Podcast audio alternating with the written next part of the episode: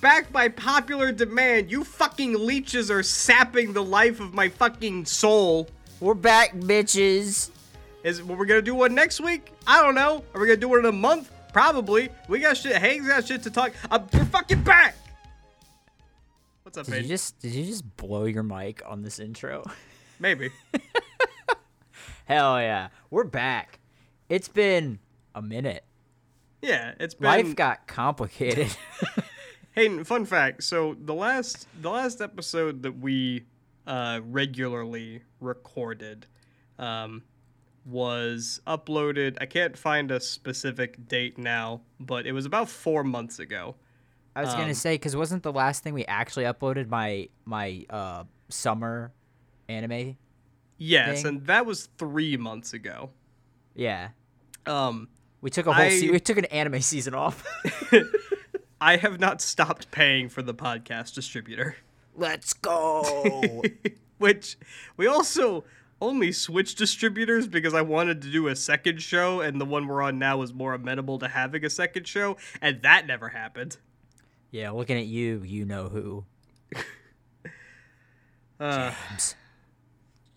yeah, so We're back so to talk about shit. We recorded right after I'd played Death Stranding, and I got to do a whole lot of Death Stranding talk, and then and then and then yeah, life happened. That was that was still 2022. Your life's drastically different. Yeah, yeah, it sure is. It's it's currently almost 6:30. We still have roughly an hour of this to go, and then I still have to make dinner, and then and then and then I have to get up at seven o'clock tomorrow for work. But hey, you know that's just being an adult. Yeah, no longer on the TV grind, baby. Yeah, I'm out of I'm out of big TV, and Now now he's I'm, for big government. now, I'm- now I work in a cubicle. the dream, living the dream. In some ways, it is. I can't complain. Well, um, I will say because we're we're trying to come back somewhat regularly again. God damn it! Remember when I had issues saying that word before we went on our sabbatical, and I didn't get any better. I love that. Um, I will. I think I am gonna still try to put out. It's it seems a little late to put out a best of winter or fall anime season review, but I think I'm still gonna do that, and then also do my best of 2022, which we might be able to segue into um, one of the topics I wanted to talk about at some point. I Don't know if it'll be in this episode, uh, but the just utter disgrace that is the Crunchyroll Anime Awards. It just continues to be terrible, but we're not doing that today. Or yet. Yes. Good point. Or yet. But what we do want to talk about, and what I want to talk about, is uh, there's been a lot of uh, Microsoft's been in the news a lot uh, good and bad. Mostly bad, I would say. Probably, pro- probably mostly bad constitutes it. Um, laid off a shitload of people, uh, and it hit everywhere in Microsoft, but um, Xbox seemed to get hit pretty hard in some of its associated studios. Mo- uh, one of which being 343 getting hit pretty damn hard, who makes Halo. Um, so I know we've talked a lot about what this means, and a lot of people have talked about what this means for Halo going forward. But uh, what what are your what are your initial thoughts there, Chris, on uh, what the firings as a whole kind of like? Did is there a bigger meaning for gaming slash like you? Where where, where do you want to go with this? Yeah, it's hard to say. Um, I definitely think, you know, I've, I've heard some friends of ours have pointed out that a lot of it could be a, lot of sectors, especially tech sectors, did a lot of hiring on during the pandemic. And a lot of this could just be shedding people now that they were never meant to maintain. And I know that 343 in particular does hire a lot of contractors. And I think some of the staff leaving could be attributed to that. Because it, it is weird that like Microsoft on the whole has been doing pretty good. Like for the last couple years, and I think especially in the last year, they've they've been on an upswing. So it doesn't make a whole lot of sense to me that they would then look and say, "Oh, things are bad and we need to let people go," unless it's just strict corporate greed. Which you know, when when you look at something like Game Pass, I'm not I'm not totally sure if it is all corporate greed. So it's it's uh it's a perplexing one for sure. I do think, in regards to the 343 layoffs, that does make things look especially not good for Halo Infinite.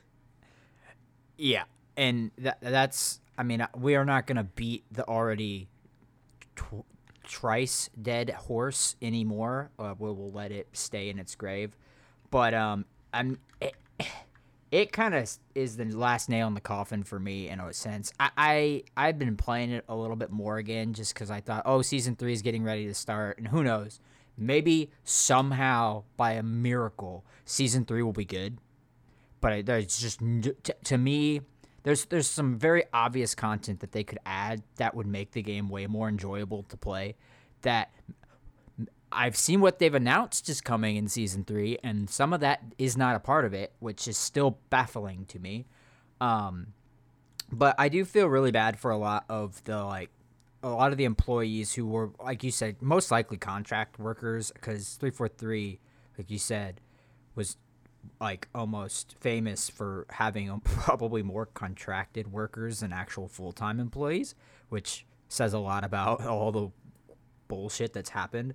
There were uh, some big names and people in uh, the manager and director roles that uh, were let go. I don't know if Joe Staten was actually let go or if he just didn't get re-signed. Because again, I think there was a lot of that, of contracts might not have gotten renewed. But um, the, the there is very little, if no, faith that we will get any more good single player Halo content from 343 with Joe Staten leaving.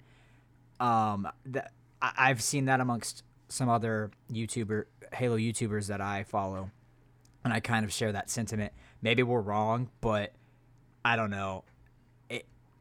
I, if we get any more single player content for Halo Infinite, I think that would be like just incredible and not likely to happen. So if we're ever gonna get any more single player stuff, it'd probably be in whatever sequel is. Uh, the live team, who knows? Like I said, with season three starting, it'll be open. But all in all, yeah, really interesting to see how hard 343 especially got hit, even though they then came out and announced they're still making Halo, and I'm like, great, cool, awesome. yeah, I That's... think that was my that was my favorite thing about this whole news cycle is like in any other situation, um, if you were if you were looking at uh, like a beloved franchise staying or leaving with the developers that uh, essentially shepherded it because 343 didn't create Halo, even though they might still have some bones of the people that did Halo.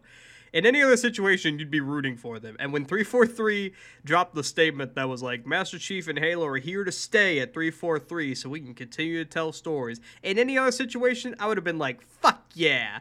But I saw that and I was like, oh. yeah, which is, I feel bad about because it's, you know, people's jobs. And I know there's plenty of people that work at 343 that care a lot about Halo and want to make good stuff but their the the management has been so bad. It's insane. But I, I I just think in general, Halo as a franchise would definitely benefit from having other developers able to make games within the universe. I don't know why Microsoft has been like, no, we're only having this one studio make it. It made sense when it was Bungie because it was, you know, it was their baby. They they created it, let them do whatever they want with it. Uh, but now it's like, why are you pigeonholing yourself into only letting 343 make games when as each with each subsequent game they make, there's less and less content in it.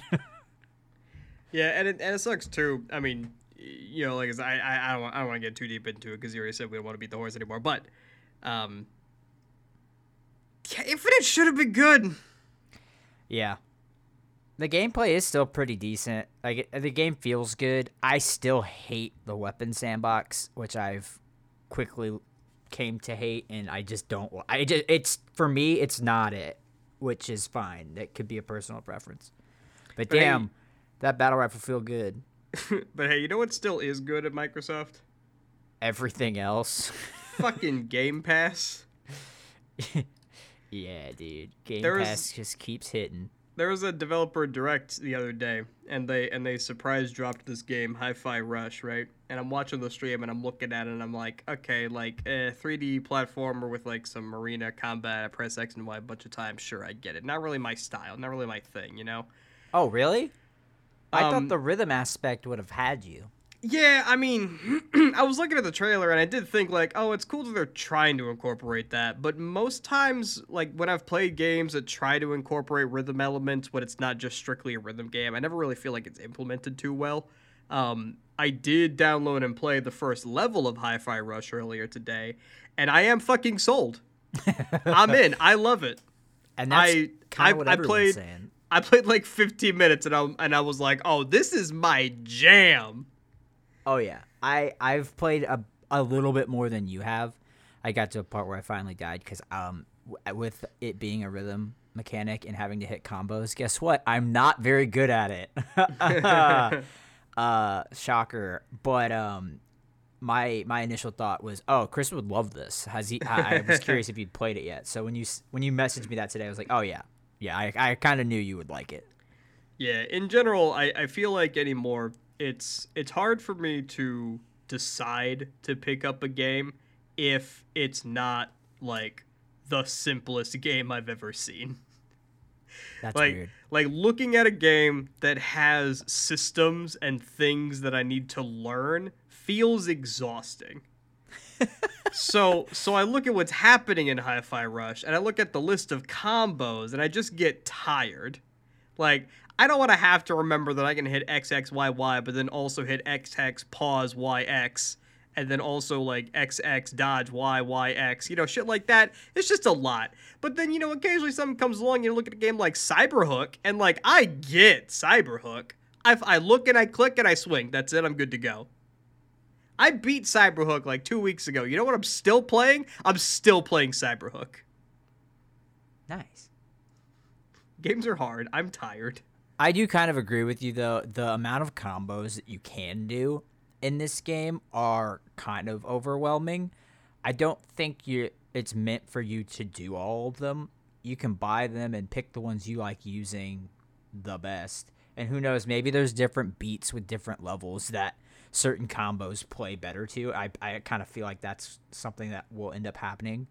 But um, just the sheer amount, because at first I was like, oh, there's only gonna be like two or three combos. This game's gonna get old super fast, and then it's like, oh, each level unlocks more combos for you to be able to buy. So, it's it's it's pretty good. Even though I suck at it, I've enjoyed it and kind of fuck with the the art style as well. Yeah, that too. Like, I don't know. I looked at the main character and it was like, okay, yeah, he's kind of generic. Um, and he definitely is, and that's always the point. But I know, the more I play, the more it grows on The me. The supporting characters though, Yeah. love the first uh, supporting character, Peppermint, that gets introduced. She's I love her character model. It's awesome. I do feel like uh, having played through the first level though, um, I thought I thought it was funny. So when you're when you're going through and like setting up all your settings initially in the game, they they tell you about the streamer mode they have for the game.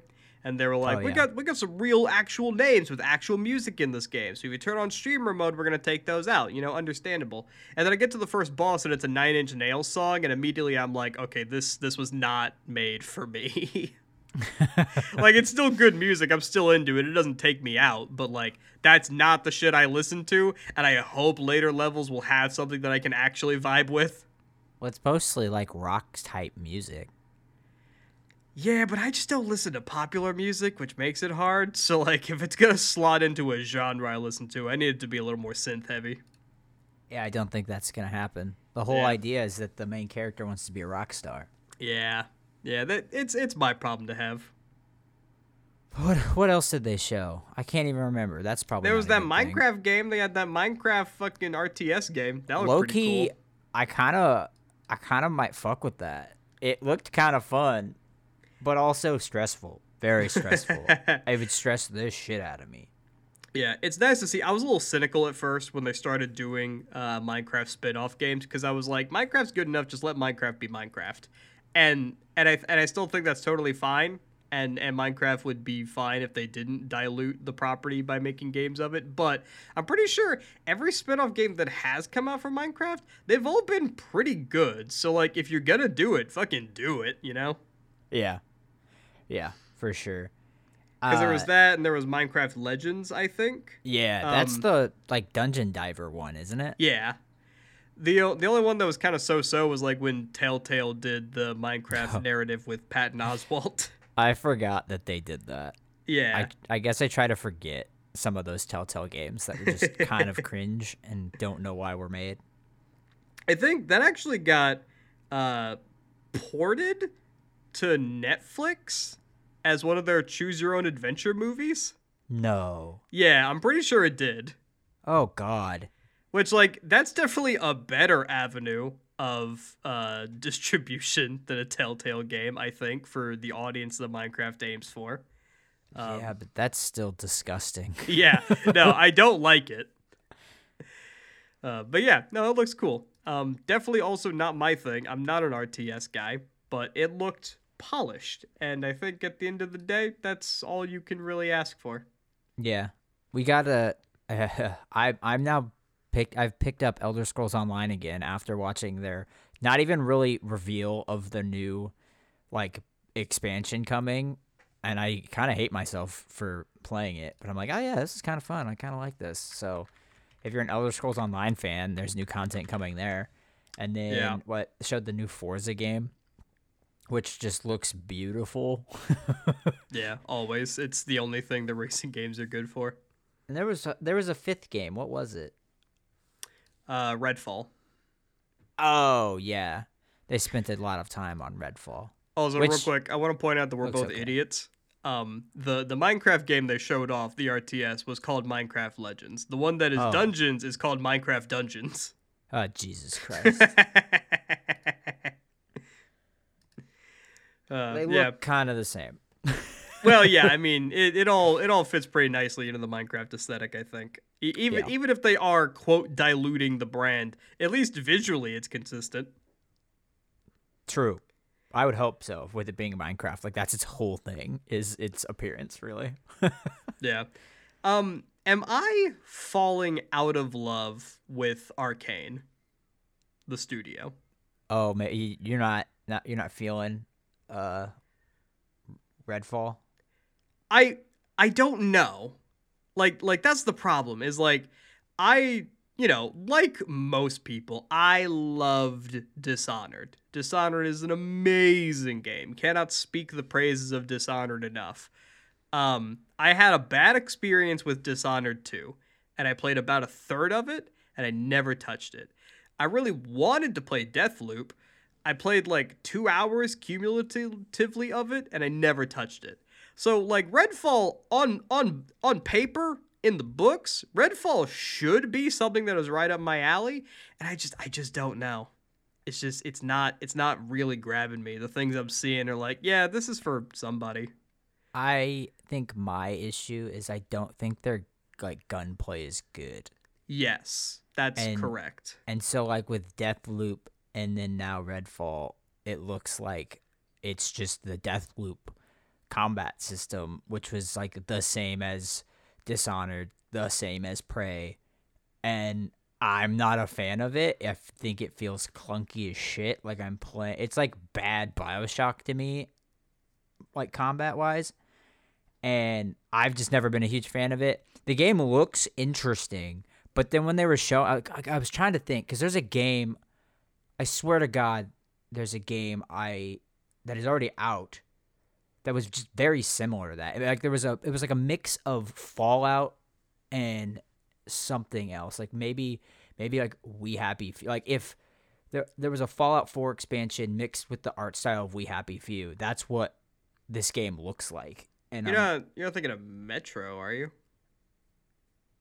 No, I don't think so. Just the whole island they're doing it on in this game is Hmm. just very similar to a Fallout 4 expansion that took you to an island. I think it was see. 4. Maybe it was it yeah, I think it was 4. Um so like the island aesthetic seems very familiar and I, I don't know. There's just something about it that seems like it's going to be forgettable. yeah, which yeah, I don't that- want yeah. it to because it seems like a pretty cool idea. But I'm always skeptical of games where it's like you can play it solo or you can play it co-op. Like, how the fuck do you scale it then? Yeah. Sometimes I feel like my biggest issue is I'm just getting old. and and like how how many games can I say I that I that I feel tired thinking about playing them before the thought of video games at all just makes me feel tired. Yeah. Yeah. They're not like movies where you're just you're in and you're out. They're, they are big commitments. Yeah, but to your point, I agree. Arkane gunplay has always felt clunky, and to an extent, I think they can get away with it because, like, in a game like Dishonored, I tried my best not to ever shoot anybody because, like, you know, even in a stealth game where they tell you you can play however you want, be loud, be quiet, whatever, you're always gonna go the quiet route because you're playing a stealth game. And at least for me, if I'm not at least trying to be stealthy and then being loud is the fallback when things go wrong, I feel like I'm playing the game wrong Mm, and I feel like I'm getting less content. I get that. But then but then you move to something like Prey and there's still kind of a stealth element, but the enemies are also like more actively pursuing you. Well then gunplay becomes a lot more important and the the things that are wrong with this sort of start to shine through a little bit more. Um Deathloop gets back to Dishonored, but now now it's just like they're so much more polished as a dev. It's been mm, it's been longer. They've been making games longer. I feel like if they if they were able to turn the dial just a little bit closer to something like Doom, it'd be a lot more fun. Mm, like a little more fast paced Yeah. arena shooter type. Cuz like I don't I don't know what makes gunplay feel good, but I know good gunplay when I feel it. And Arkane does not do amazing gunplay. I've had worse. Like Cyberpunk was worse, but they're they're still not quite there. I think so much of it is just how you feel when you're moving your character. And I feel clunky as shit in our Arkane game when I'm moving my character. Yeah. But Clunky all is definitely all- the word for it. yeah. All in all, I thought the the direct was pretty good. Um all those games are supposed to be coming out this year. They had release dates on I think all but one, which I think was Redfall. It just said which one of them said in 2023. I can't remember. Uh, I am watching the end of the Redfall section of the direct to see That one might have Uh, actually been March. May April. May second. May. So it was not that one. Um, maybe it was Forza, which would make sense Maybe. if they didn't know exactly when that was coming out. Yeah, But, Hi-Fi uh, Rush was my favorite because it was a surprise drop that same day. You can. I knew they were gonna have something on there that you could play today. Yeah, I just knew it, and I was right. yeah, uh, yeah. It was Forza. Forza is just coming sometime this year. Which I mean, that always releases in the fall, so yeah, they don't know if it's gonna be September, October, or November yet. Yeah, they gotta they gotta have the cool car game to make their console look the best that it can before the holiday season. always. Hey, hey, you know what? You know what? Like, okay, I'm still I'm almost 30 years old, right? You know what? I'm still fucking bitter about Tell me. my fucking stepmom Uh oh. reaches out to me every year and says, "Chris, um, your father and I would like a Christmas list for you, so we know what to get you for Christmas." Which, which already feels a little outdated. Like, you should know me. Just like get me a gift. Fucking think about me for 30 minutes and then buy something you think I might like, and that's the whole point of fucking gift giving. But also, why would I give you a list when you're gonna choose not to get anything on that list? Anyway, whatever. Oh. I'm oh, I can relate to that. I'm mad because I made that list and then specifically did not take advantage of any cool Black Friday deals for PS5 games because I thought I'm going to put some PS5 games on there. They know it's Black Friday. They know they can get these on the cheap and they didn't get me a single fucking game. So now I'm staring down the barrel of still having to pay $40 for Returnal. Oof. Yikey. Well, just wait till the next sale. That'll happen soon. Hopefully. Ish. Might not be till like Labor Day. Honestly, I'm probably better off waiting Memorial for PlayStation to put Returnal on their great games under twenty dollars deal. Oh, did you see? Uh, speaking of PlayStation games, did you see the thing that came out, or the the quote? I don't know if it's a leak or the announcement that, uh, Sony announced that retro PlayStation, PlayStation Two, and PlayStation Three games are coming to Steam soon. Oh Uh, shit! And someone was like, "Yeah, no, they're they're not bringing they're not bringing games to Steam. They're bringing the uh, Metal Gear games to Steam. That's what's happening." And I was like, "Ooh, spicy! If that's correct, that'd be awesome because I've been wanting to play them, and uh, that that would be an easy way, unless they're expensive." In which case, I'll go back to ripping them. Yeah, honestly, if there's if there's a franchise that would be ripe for a remake, and at a remake, not a remaster, I think the Metal Gear games would be really good candidates for it. I did. I recently tried to play Metal Gear Two, and and there is some jankiness about the way that game is controlled that is only forgivable in the year that it came out. Because, like, comparing it to Metal Gear 5, which Metal Gear Solid 5 is a triumph of the third person stealth shooter genre, um, Metal Gear 2 fucking sucks. Whoa. Like, let me break it down for you. In Metal Gear 2, like, it's a stealth game, so you can crouch, right? You know, you want to crouch behind boxes so you can hide behind people. Yeah. You know what you can't do while you're crouched? Walk. Yes, correct. Wait, what? Yeah. So if you crouch and then you get spotted, your instinct is to move, so you push the joystick, but then instead of walking, uh, Snake will get onto his stomach and start crawling prone on the ground. So then have you gotta get- stop and press the crouch button so he'll get off the ground, and then you have to press the crouch button again so he'll stand up, and now you can move. And by this point, the bad guys have already thrown a grenade at you, so by the time you take a step, it's exploding. Well, here's here's the easy fix, Chris. Just don't get seen. Oh. Fuck. Okay. All right. All right. I got. All right. I gotta try that. Yeah. You're right. Yeah. I bet it- it'll change your life. and also, it it still had like the the like GoldenEye style of aiming, where once you aim down sights, like suddenly you're targeting like a laser gun in an arcade instead of aiming. Yeah. If that makes sense. yep. Yep. It's so weird. I don't understand the nostalgia for GoldenEye. Like, I mean, I mean, granted, I did not grow up playing GoldenEye. I have only played GoldenEye as an adult, so I can only say this is fucking garbage. How can anybody stand this anymore? But Chris, now you can play it on Game Pass. Yeah, I will not.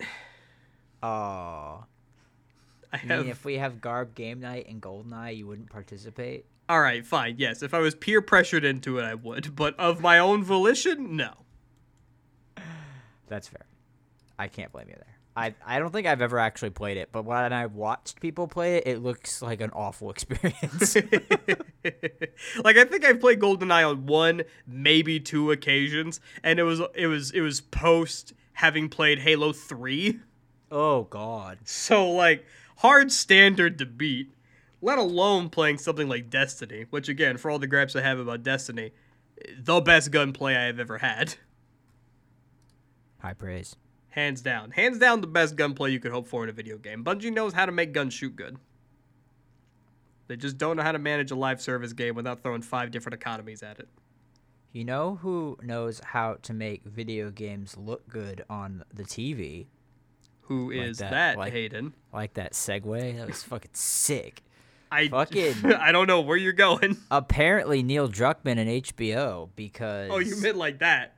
Yeah, because the adaptation of The Last of Us is pretty great. Yeah. Just a few episodes in. yeah, as of this recording, we are 3 episodes in. I have not seen the third episode yet, but it is one that I am particularly excited for. It's gay. it is gay. That was not yes. a. That, yeah, that that it's just it- that was not putting it down. it's a fact. If you've seen it, you get it. Yeah, Nick Offerman plays uh, a gay character in the episode, which I think Um, moving along with like the kind of style they've been going with, I do think that uh, the character he plays is Bill. Bill only appears in one chapter of the game, The Last of Us, and the the gay thing was kind of a reveal at the end of that chapter. You find out that he had a husband before everything went went to shit. I think in the episode they're gonna expand on that a lot more. You get some scenes that actually show him and his husband interacting, so that's all gonna be new. Which which is something I've been really enjoying about the series, like you pointed out. It's it is one to one game accurate when it wants to be, but it also knows the things that you should embellish on if you are telling a long form story for the screen, and the things that it is including outside of the scope of the game are all done incredibly well. And that and that is either attributed to Neil Druckmann or the direction of the guy who is directing it, whose name I forget because he also did Chernobyl. Yeah. Yeah, and that's why the horror elements of it so far, they haven't been a whole lot yet. I think have been handled pretty well, um, which makes sense because I'm on the record saying that I think it's episode three of Chernobyl is one of the scariest things I've ever seen about something that's technically not horror. It's just them doing stuff, and it was terrifying. so yeah, I've I've really enjoyed it so far. I've talked to some other people uh, from work who have not played the game who are watching it and are also saying that it's very good. So it's kind of cool to see it be so well liked. It's already been renewed for season two, and it's already been announced that season two will cover the story of Last of Us Part Two. So get ready for people to get fucking pissed about something that's gonna happen early in season two. And I can't wait. Honestly, it might happen. It probably happen in the first episode. It's gonna be great. Yeah, I am curious what the discourse is going to be like when that season comes out. Like, like I wonder if people who are show only will have the same kinds of reactions that people did when the game came out. And I, I think inherently there will be some things that are different because a lot of what people complained about in the second game was like like kind of concerning Sexist. levels of misogyny. It was sexist as shit. Yeah. I I think I think there were kernels of actual good criticism in there, but it was certainly not projected in any healthy way. Yeah, like what was her name? Abby. A- Abby.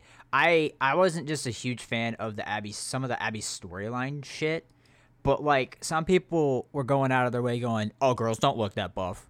They can't do all that shit." I'm like, "What the fuck are you talking about? Shut up." Like my issues were more story aspects, not even like that that character aside. It was just the direction the story took that I had some I personally didn't think was the best way to do it. But I don't know fucking shit about that.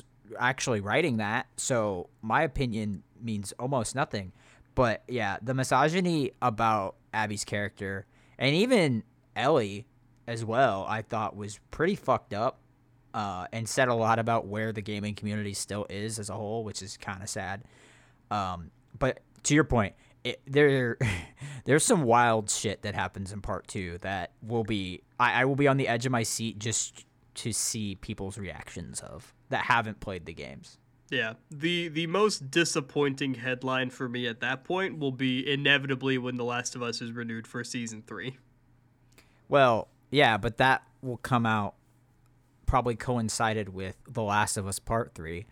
Maybe. Um, because even though they haven't announced that they're gonna do it, like it, it, it- the man, my man Neil doesn't come out and go, "Oh yeah, we're thinking about doing it. We'd like to do it." When that shit's probably not already halfway done. Yeah. I I am just concerned if they decide to go the route of telling an original story because they just want to make more money. So, if it will Oh yeah, if it will be still like along with the game or or you know if if it's still written by Druckmann, I could still forgive that. But you know, if Game of Thrones has taught us anything, um wearily pessimistic. yeah. Well, it, as long as Druckmann's associated with the part with the project, I I don't really have any worries about where it will go direction wise. Uh, or, or overall narrative wise like again there could be some over some some story beats that just i don't agree with potentially kind of like what happened in part two but overall, I think it will be in good hands, especially with HBO. I that that was the other thing I kind of wanted to pivot to off of talking about The Last of Us, which was some of the discourse that was has been going around about how The Last of Us in um, the video game adaptation curse, which to me is still one of the craziest fucking things for people to act like there a bunch of media companies, video game journalism places act trying to act like the video game curse isn't a thing. just blows my mind. And especially then when two of their biggest pieces of content that they point to that they use to demonstrate there not being a curse are one one part one part they're both animated and two as so, I think it was some someone we know said one of them's not even technically an adaptation. Those being Arcane, which is the one that's not technically an adaptation, it's just something in world, and then Castlevania. I mean, both of which are absolutely incredible banger shows, but they're not live action. So to me, which I to me means yeah, we need more adaptations that are just animated because I think they'll just be better in general. But then too, look, you, there's so many. Like, what is another live action? Don't besides Sonic. what is another live action that you would say is like really good live ad- live action adaptation of a video game? Um, hmm, one that's really good. I mean, honestly, I don't know. Didn't didn't people kind of like Warcraft? I don't know. Couldn't tell you. I mean, granted, Warcraft was like largely CG, maybe, maybe entirely. I don't remember. I don't actually remember Warcraft. Maybe it wasn't good, but like it was forgettable and fine. Yeah. Th- this is, I will say, it's the best live action video game adaptation we have, by bar none. The Last of Us, that is. Like I, I don't know of anything that compares to it. Yeah, I think I think if anyone's gonna say anything otherwise, it's gonna come down to a matter of taste. Um, because you know an, an, another that kind of slots into the arcane style of adaptation there was detective pikachu which was largely positively received but I, I just view that see i guess then you get into the semantics of well what's an adaptation because right. that's just a pokemon movie right because it is an adaptation of a game but it is a spin-off game that's not really a pokemon game so it gets a little gray yeah yeah it's, it's kind of doing its own thing it's just like we the last one we had before this was Uncharted, and that movie fucking sucks. yes. So, I, I, I don't know. It just baffled me that that was even a thing of being like, oh, the curse has already been broken. I mean, just because there have been financially successful projects that have come out, that does not mean that's not what people are talking about when they talk about the video game curse. It's that the the quality of it is bad. It's really easy to make video game IP make money when you do a live action thing because people know about it and want to go see it, and then they're like, "Oh my god, this is shit." I, I don't know. It was really yeah. a really weird thing to see to me. As an example, I'm gonna list a bunch of bad video game movies right now. Yes. Prince of Persia, Silent Hill, Assassin's Creed, Rampage, oh, Monster oh Hunter, starring Milla Jovovich. Oh God. Hitman, Agent 47 the newest Mortal Kombat. Okay, that one wasn't awful. Uh, I had fun with that one. Sure. Tomb Raider. You're forgetting Super Mario Bros. Super Mario Bros. but not Sonic the Hedgehog 1 and 2. You know, I brought that up to a coworker over the weekend, so you should know who it is. And she uh, was like, I didn't think they were good. Well, they weren't for her. Sonic the Hedgehog 1 is like a 6 out of 10 kids movie. It's totally fine if you're not into that. Sonic the Hedgehog 2, however, 10 out of 10 video game movie. Can't complain. Okay. Well, that's some high praise from Chris. Also, I googled real quick live action video game movies for that list, right? And yeah, and I know that it's all filtered in by the algorithm. I can't be mad, but why the fuck is Tron and Tron Legacy here? Those don't count. those don't yeah, that's count. Weird. That's weird. I would not put those in there. But even that, like, we still have bad shows. Like, I well, I don't want to say bad. The Witcher is uh complicated. Uh, yeah, especially recently. Uh because it's like the one that's truly an adaptation because it is not doing what everyone wants you to do in an adaptation and just follow the fucking source material. It's like in the world, it's loosely based off of the source material, but they're taking a lot of liberties to change stuff around, which is fine.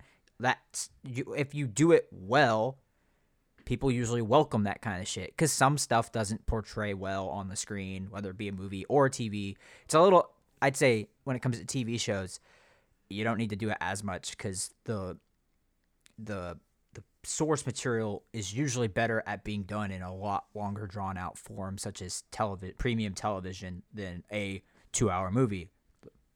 Let's say, but um, wait, didn't we get another? Oh, what was Yeah, the one did. that everyone hated? Oh, that everyone hated? Yeah, uh, like Wheel Wheel of Time. Oh, yeah. Yeah, people did not like Wheel of Time. People who read that fucking hate that adaptation. That's not video games per se, but you know, I say I guess The Witcher's more more of a book adaptation as well. Yeah. But you know, you get into some of these other just adaptations off of things that suck. I'm I'm taking this in another direction that I don't mean to, so I'm gonna shut up. no, it's okay. I do think this is probably going to be a large chunk of the episode, but this will probably work as a pivot to move into a different topic. But I do think that if you if you break it down, if you want to have a larger conversation about how video games are adapted, I do think there are distinct approaches that work better for some properties than they do others. Because like The Last of Us, The Last of Us is an example of e- even even though it includes parts in the adaptation that are not in the game, the the adaptation so far is essentially one to one to the video game. They have not added or taken away almost anything from the story of the game. Anything that they add are things that were already hinted at in the larger world, or even if they weren't, they're things that have no bearing on the story that is being told between Joel and Ellie. Like the scene at the beginning of episode 2 where they have the uh, the mycologist come in to look at the body that has been invaded by the fungus. That's not in the game, and that scene has nothing to do with the actual story that's happening, but it's just a little bit that like tells you more about the virus, shows you how it infects people. It's the kind of thing you would want to see in a TV show. Um, Castlevania, uh, instead, is not necessarily telling the story of the game, but it uses the characters of the game and it introduces them in a way that tells a largely overarching story based vaguely on the game. Arcane is an interpretation of lore. These events did not happen. They're probably not canon, but it's all the characters you know hitting all the story beats that you want them to, thrown together in a way that makes sense for a story. Th- Another approach for one that you did not mention that we should bring up is Cyberpunk Edgerunners. Oh yeah. I would not want to see the story of Cyberpunk 2077 told in a different form than the game is already set up as. There's a lot of things that happen in that story that is specific to the way that video games tell their story, and I'm not sure it could be ad- ad- adapted super well. But Night City and the world of Cyberpunk is ripe to tell any manner of story in that setting that you want. So Cyberpunk Edgerunners isn't even really an adaptation, it's just playing with the toolbox of the world that um, uh, R. Talsorian Games and CD Projekt Red has built. Because even though Edgerunners has nothing to do with the video game, all of the sights that you see in the anime, all the sweeping scenic shots, every scene in Night City, you can actually find those locations in game. It's effectively canon to the game, but you could watch it or play Cyberpunk and you wouldn't miss out on anything from any story because they're all completely separate. Well said. I and and yeah, I just everything. thinking for for some properties, different approaches work better. Yeah, I, I 100% agree with that. And th- some of the problem is stuff not getting adapted in its better a suited form or medium. yeah. Now that could transition us to uh, some massive gripes you have had with the Crunchyroll Anime Awards because Oh, Cyberpunk Edgerunners was up for a lot of awards and rightfully so. I guess yeah. I didn't think we were gonna get to that, but that that works. We can close with that. Um, I I can keep it kind of brief. It just is.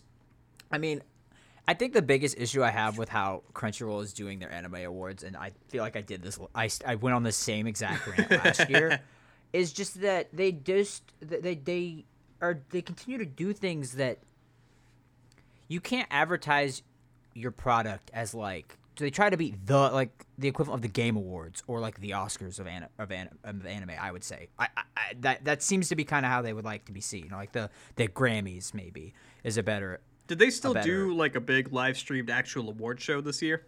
Uh, I think they're doing it. Yeah, they haven't done it yet, but because voting's closed. But the Oh, biggest right, issue okay. that the biggest issue they have is one the fan vote being a contributing factor. Because then the shit that wins is always what is the hottest shonen that came out last year.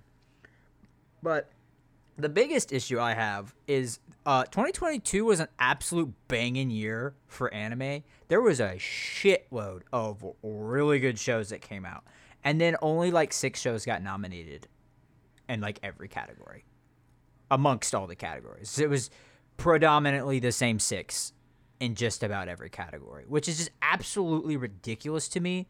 And the fact, which the big reason for that is because they later, or people later found out that nothing in the fall season was eligible to be nominated. So why the fuck is it? How do I don't? It, anime comes out in quarterly seasons, and they are coincided to have four of them in one calendar year. And you're telling me you can't? You're a fuck. Like you're starting from winter to summer, or no, it'd be fall to summer seasons.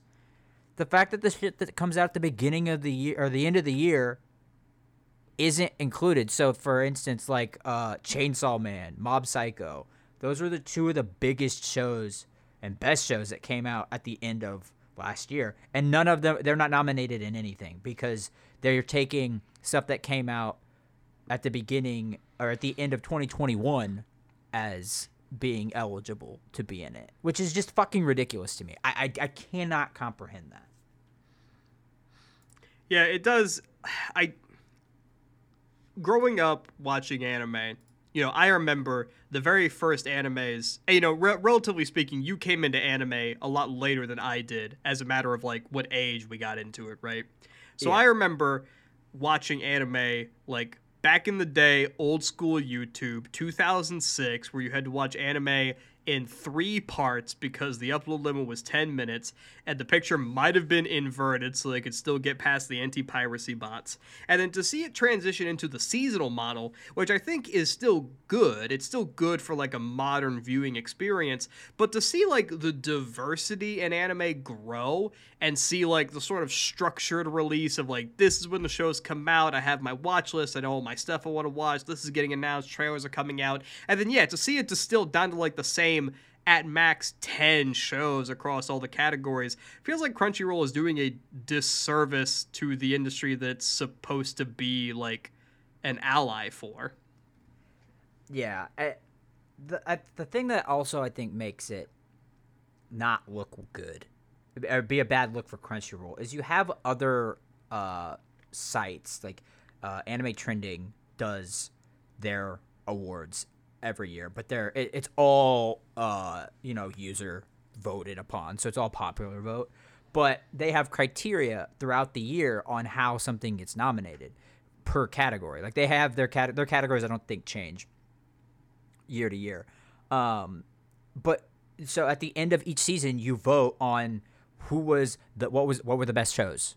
The top like two automatically get put into anime of the year, and then if you're like in the three or four, you get put into a giant pool that will then be voted down further at the end. So like if there were four, three shows from each season that weren't top two, you would then take those 12 and whittle those down to like four. And those four would get thrown in. So like there's like 12 shows nominated for be- anime of the year which is fine.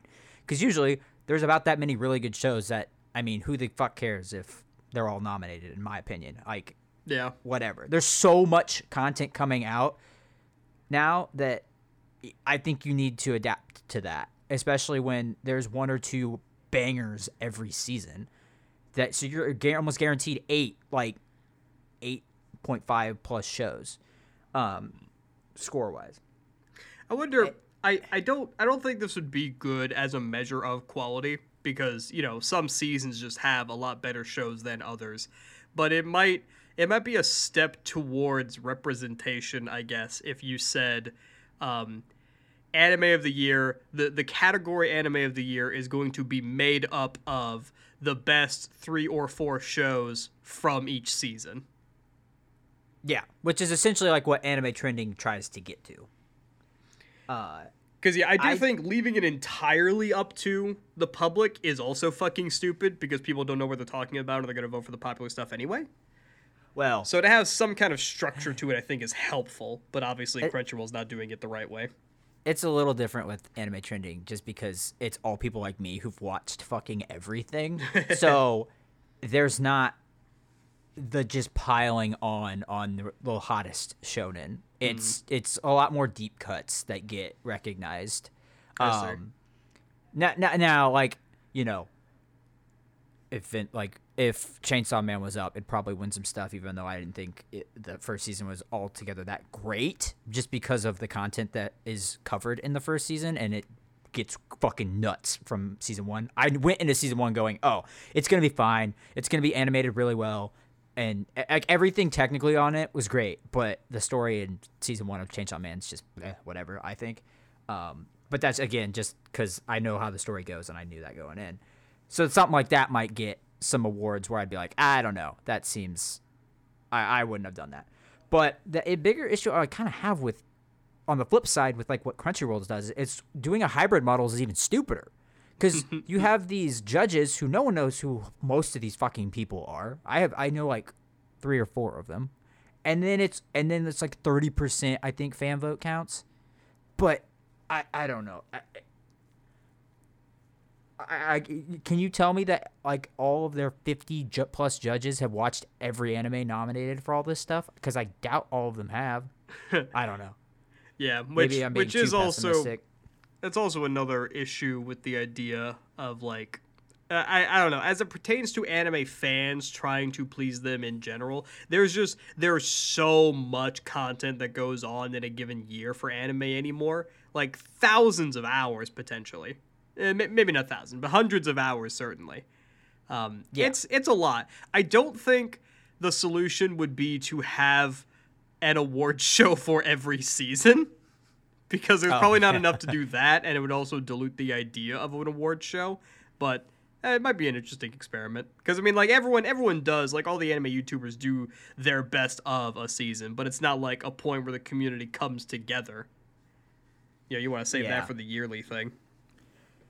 Yeah it's and you know honestly this year was worse when it came to diversity. Like in the past like my hero be nominated in every category but it's like okay but was it g- oh well some of the later seasons haven't been that good. But sometimes you'll have like uh uh demon slayer's nominated in almost everything. But uh, but that's kind of okay because it was really fucking good even though was that whole thing this year? I don't even remember. I don't remember when that came out but you know the shows that there are a couple shows that deserve to be nominated in a bajillion categories but the same five or six shows this year when there were like at least 10 really good shows worth getting nominated in different things I, I it's just i don't i don't understand it Yeah, and I don't even watch enough anime to really weigh in. that's fair uh, I am hoping to change that. You know, to my point earlier, talking about video games is making me tired. Um, you know, I'm I'm hoping that I can actually start catching up on some stuff. I watched Chainsaw Man, and I'm I'm kind of going back and forth. Do I watch Made in Abyss now, or do I just go for Mob Psycho? oof well are you on the last season of mob psycho No, I haven't watched season two. oh yeah i just watch made in abyss first because it's just one season True, true. But you know, also we're trying to try to watch all those Oscar movies. We're both about we're halfway not, to We're that. not we're not transitioning to that. We're too close to the hour. We Yeah. we talked f- about movies way too long. Fair. But hey, you went to go see the Fabelmans yesterday, Saturday. Saturday. How was that? It was pretty good. I liked it. It was fine. Yeah, if it wins Best Picture, I'm gonna be like, what? But you know, it's been a weird year. A lot of weird movies released this year, so fuck it. I don't know. True. All right. Yeah, we'll we'll talk Oscars more another time because we're definitely. I mean, yeah, maybe we're back, maybe we're not. I don't, I don't really know yet. I gotta make dinner. so you know, Kind of playing it by ear, you know. if we're not back, we'll do an Oscars episode.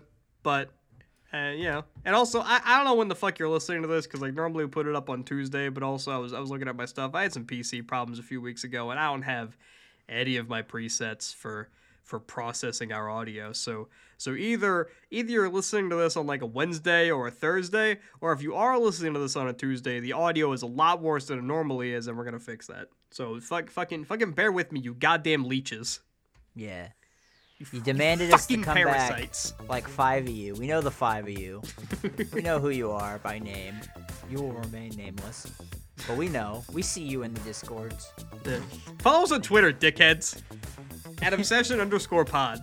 And hey, we if you tweeted forever. you know, if you like the fucking show so much, maybe tell a friend about it, huh? And spread it around, get us an audience, maybe, huh? You think about that, guys? Anyway, There's some, there's some salt coming up. anyway, anyway, that's the episode. I gotta go make dinner. Okay, bye.